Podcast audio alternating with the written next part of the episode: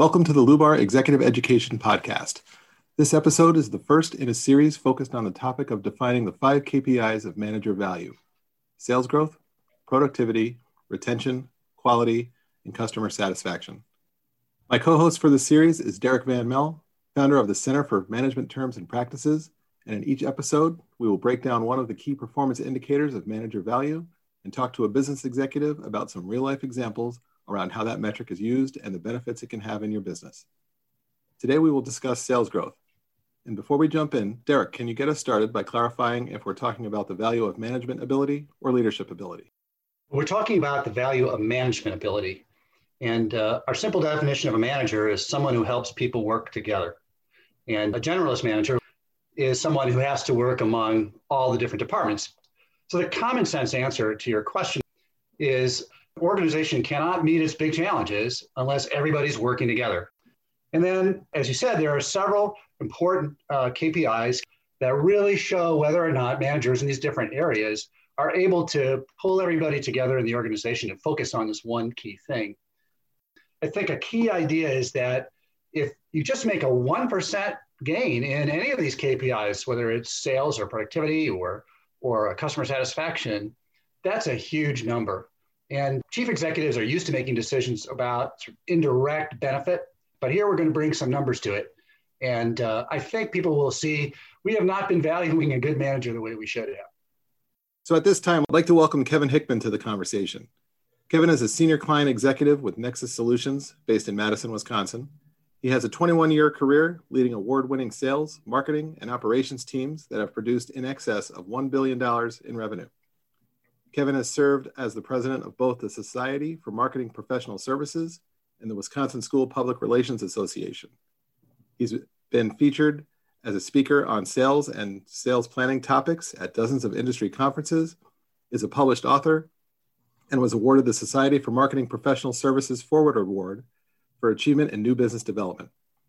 Regarding sales management, Kevin's a true believer in the value of KPIs and just recently implemented an ambitious plan which achieved a 250% increase in client conversion rate, securing over $240 million in new contracts.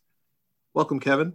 Derek and I appreciate you making time to be with us today and to share your thoughts on this topic.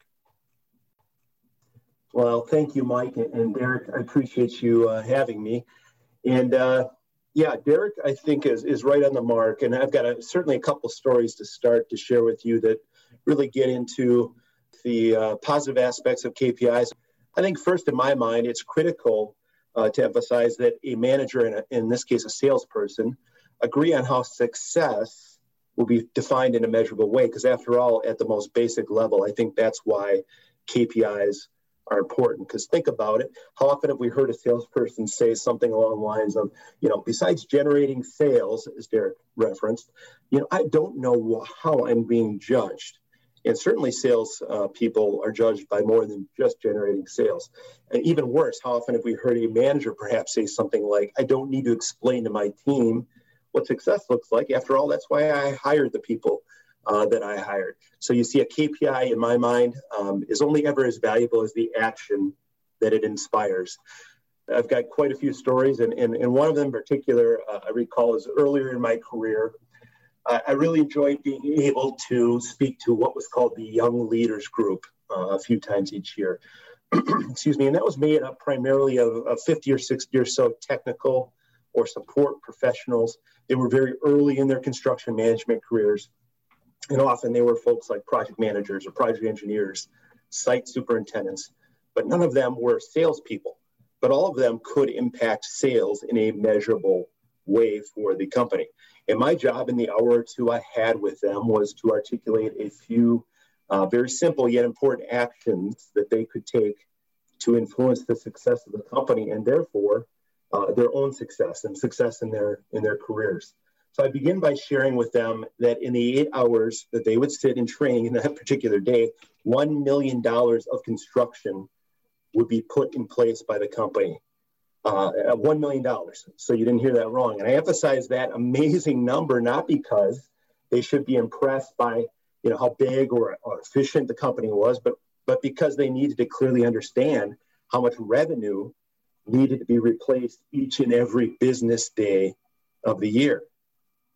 I would then tell them, you know, a few stories about people within the company in roles just like their own that had major impacts on the growth of the company through some simple sustained actions.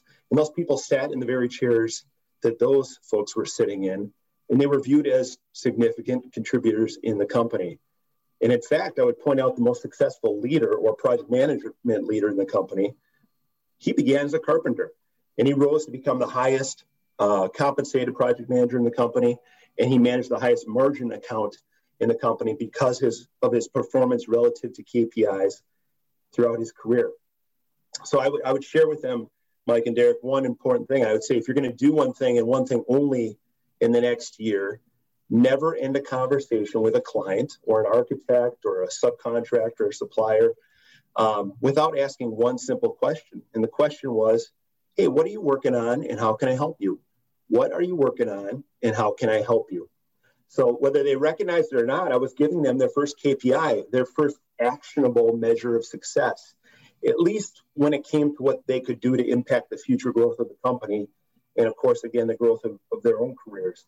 Because I, if they asked that question uh, consistently, I could almost guarantee, you know, perhaps not on that first conversation or even the second or third, but at some point, they were going to get an answer that yielded a valuable opportunity that would lead to real business for the company. So that was uh, that was a I think a pretty good example of how, in a simple way, uh, discussion around KPIs can yield some some pretty good results. So the bottom line is that meaningful KPIs and those that will move the needle, in fact, in my mind, create the actions that you intend them to. They have to be actionable. I'll use my own company, Nexus uh, Solutions, as a, as a quick example. We keep it very simple. Um, we share a mutual definition of what success is. And I started out today by talking about the importance, but everyone in the firm, they've got a specific role in the success and they understand that. And they understand how they, they will benefit from that. Uh, importantly, too, I think we're willing to acknowledge what our strengths are and our weaknesses. Uh, and we're structured to be nimble enough to pivot when we need to. Um, the KPIs we have, we consistently communicate them throughout the entire team. Uh, I think it's important to do that because in a lot of firms, you may have seen this yourself, uh, silos tend to get created within the firms. And uh, that's something we've managed uh, as a culture uh, to, to avoid doing. And it's, it's really been to the benefit of the, of the firm and our clients.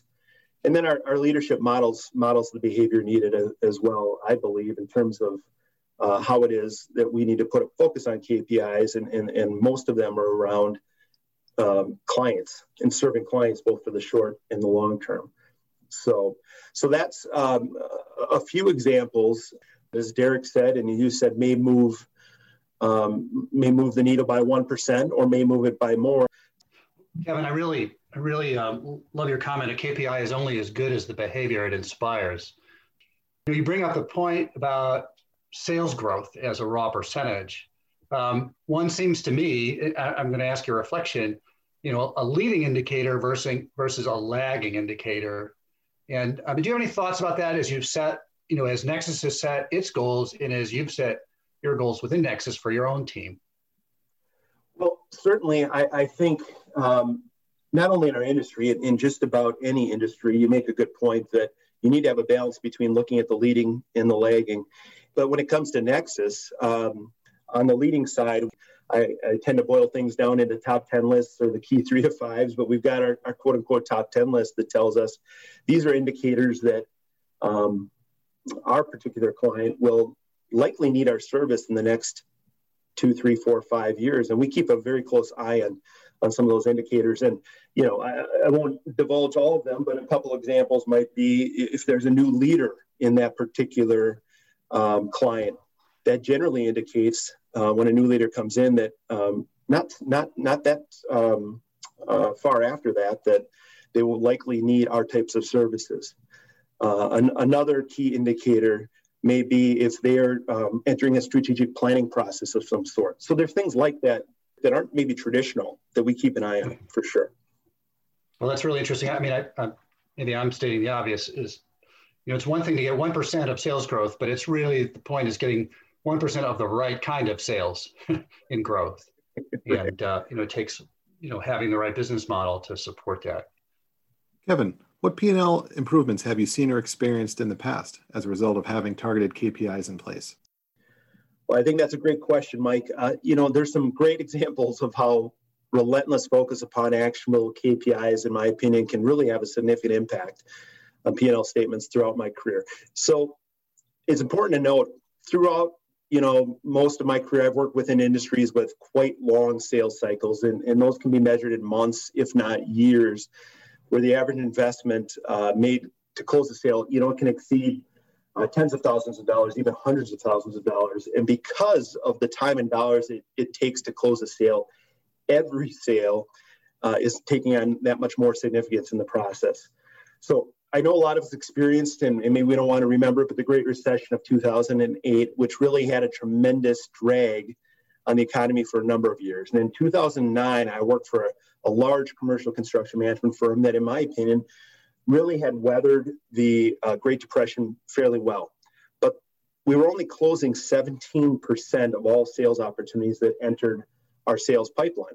So we knew we had to put an ambitious focus on our KPIs around sales and marketing to get a much better return on investment than we were getting. So uh, a group of people really, really put our heads together. And we focused on targeted KPIs around the three to five key uh, aspects of the sales process that we knew, based on our data, had a significant impact on sales results. So some examples included putting a focus on the timing of when leads were generated within uh, the pipeline rather than simply the quantity of leads that were being generated. Uh, another good example was including um, the rate or monitoring the rate at which we said no to deals during the sales process rather than simply finding as many opportunities we could to say yes.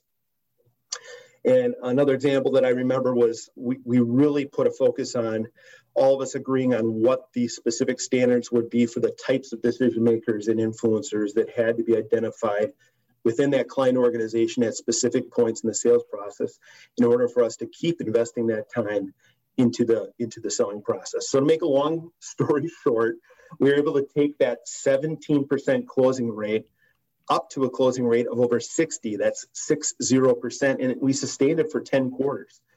Um, so that significant increase in closing rate yielded both record revenue and profits for the firm at a time when others in the industry were still struggling, frankly, to recover from the impact of the Great Recession, all with less opportunities actually flowing through the pipeline. And I'll repeat that, you know, record revenue and profits with less opportunities going through the pipeline. So pretty, pretty fun story to remember and pretty um, amazing to think about the process that we went through to really focus on you know, a relatively small group of KPIs, but very meaningful ones that really did have a positive effect on the P&L statement. Yeah, I think most uh, organizations would really like to benefit from uh, your story there and uh, and have those results. Moving on, what skills and knowledge uh, do you feel are needed to improve sales growth KPIs that uh, and some of the ones that you've mentioned? Well, I appreciate that question, and, I think this this harkens back to some some of certainly the generalists uh, thoughts of management that, that Derek referenced early in the discussion. But I think as a manager, um, first, you, you have to develop your ability to recognize what I call movement versus motion within your sales team. So, for example, you may have a salesperson uh, that is outstanding at generating leads. They literally come to you every day and, and say they found that next uh, great opportunity or they had a great call with decision maker and, and only to have that opportunity kind of fade into the shadows to re- be replaced by the next big opportunity and the next big opportunity. And that might be uh, a, a real good example of a salesperson that generates a lot of motion but fails to generate real movement in the sales process. And, and that type of salesperson unfortunately they're rarely going to have a real measurable impact on kpis now, unless of course your kpi is to simply generate as many leads as possible. But the other hand, um, perhaps you have a salesperson that places an emphasis on, you know, methodically advancing an opportunity through the sales process in a way, you know, that doesn't necessarily guarantee success, but does guarantee that she identifies what that next step will be and is prepared to take action on the next step. And in my mind, that's often an example of a salesperson that will generate a lot of movement towards closing a sale and have a real impact on KPIs. So, so bottom line, as a sales manager or a manager in general, you must be able to identify and coach movement versus motion uh, and eliminate as much of that motion as possible in order to improve performance against um, against KPIs. A um, couple other quick examples. Uh, you know, I think you need to make sure you understand. Again, back to salespeople, understand why salespeople often fail. Uh, I think much of the time we tend to think we should hire uh, the salesperson with the deepest network or the most extensive industry knowledge, perhaps someone with an aggressive nature or they've, they've got a great demonstrated track record of success. And I don't dispute that the importance of those qualities. Uh, I think salespeople, though, don't generally fail because they lack in those qualities. Uh, salespeople fail uh, because they lack the ability to uh, listen, the ability to identify when to speak, and of course, when not to speak. And salespeople fail because they don't uh, often know when to ask questions, or even, I think, uh, what questions to ask in order to generate meaningful information. Uh, salespeople, they're going to fail because they lack emotional intelligence. And I know that's been a topic of some of your other podcasts because it's so critically important. And it really prevents them from having the ability to adapt in ways that's going to help them achieve their goals. And, and salespeople, you know, in my mind, fail because often they don't know when to ask for help uh, or they may believe that asking for help demonstrates a weakness on their part. In reality, I think we know as successful salespeople, they surround themselves with talented collaborators most often. So, as a manager, you, have got to evaluate your sales talent based on the actual qualities it takes for that salesperson to be successful. And all the while recognizing that the qualities so many sales managers consider the most important, they're simply going to be, uh, I guess, the icing on the cake when, when it comes to it. And then finally, um, I think just in closing, you should love the process as much as you uh, love the outcome. And by that, I mean you should continually invest in understanding what it takes to achieve high performance relative to your KPIs. Uh, rather than doing what a lot of us um, naturally do, which is just focus on monitoring the progress against those KPIs.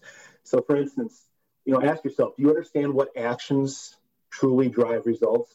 And what KPIs are truly going to drive those actions. And do you understand if what you're defining as success is what your salespeople, for instance, are defining as success? And finally, do you understand if your hiring, your training, your coaching is developing the right types of salespeople that will drive the sustained growth of your company? So, some simple questions I think that people can ask to kind of uh, put a focus on their KPIs certainly, but then what they're doing relative to the KPIs to have consistent performance. Okay, Kevin, I pick up on that on your point about uh, you know the training and development of you know someone who wants to be uh, you know in the past to the success that you've had, and um, how how is your own training in you know seeing how all the different parts of the organization play a role in sales. So you talked here very helpfully about what a salesperson, business development person needs to know and do uh, but it's a team effort, isn't it? And very much as a team team effort. I think it's an important point to make, and and I think that comes certainly with maturing uh, in your career uh, through experience. You learn some of those types of things, but I know early in my career, and I wish I could put uh, uh, my finger on exactly the moment it happened. I really can't, but the light bulb went on where I said, you know, for, for, for me to continue to grow, for the company to continue to grow, I certainly have to, as a manager, do all I can to help the folks around me continue to grow. And once I did that, and I, and I let go of, of the natural inclination managers often have to want to control and, and feel as though the only way it's going to get done well is if they do it, um, people flourished. And, and, and I, uh, you know, really saw some incredible ideas get generated, some incredible progress get made. Um, and to this day, uh, some of those folks, um, you know, are still in, in, in my professional um, circle, and it's amazing what they've uh, achieved um, just because I got out of their way is really what it came down to. So, um, so to me, that's a lot of fun.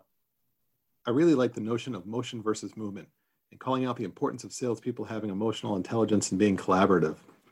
What advice do you have for organizations that are looking to get started implementing KPIs or aligning the efforts of people to those KPIs? Yeah, a good question, Mike. And, and I think I'll just um, answer that by talking about really what's on everybody's mind right now is, is again the impact of um, how the economy and, and, and their business probably has been affected um, by uh, what's going on in the world right now. And, and I, I say that because when you think about your KPIs and, and what you're going to put a focus on and create meaningful results, uh, you have to really, first of all, think about your decision makers uh, with your clients and what's motivating them. And what I certainly have found, um, Mike and Derek, is that um, decision makers right now are thinking in a, in a, in a fairly short time horizon 90 to 120 days so for a lot of us that have um, sales cycles that are traditionally very long or even for those out there that maybe have um, more transactional types of sales be thinking about what you can do to solve the short term problems and how through a kpi you can incentivize that type of action in your in your salespeople for instance rather than sticking with a model you may have which is all about you know, having a long-term outlook on solving issues for clients because I have found that if you have a long-term outlook and you approach things that way, although it's valuable to them, it's going to be tough for them to hear you right now. So bottom line is think about how you can get folks to focus, think about how you can get folks to actually listen. And I think you'll have better results, at least in the near term right now, when you think about how that translates to establishing simple and effective KPIs. Thank you. So I heard a bunch of really important things. You know, pick KPIs that inspire the behavior that you want to see. Get everybody in the habit of asking, you know, customers, what are you working on and how could I help? And that's an attitude changer. And, you know, the motion versus movement and that, you know, having a balanced set of indicators, you know, we called it the balanced scorecard not so long ago. You know, it's just, you know, just so tremendously important. And uh, you, you touched on the hardest thing last, which is, you know, for a good generalist manager to get out of the way. So I, I, I know that you've done that. I've watched you do it. And uh, the results are there. So you've got you've earned more than your one percent, Kevin. So thanks. This has been fun. I really appreciate it. I always enjoy uh, sharing some knowledge and and um, helping folks out. So thanks for having me, you guys. You are welcome. In closing, I'd like to thank our listeners for tuning in. Good luck as you move forward on your leadership journey, and check back for our follow up episodes where we'll build upon the concept of calculating manager value with additional metrics and real life examples.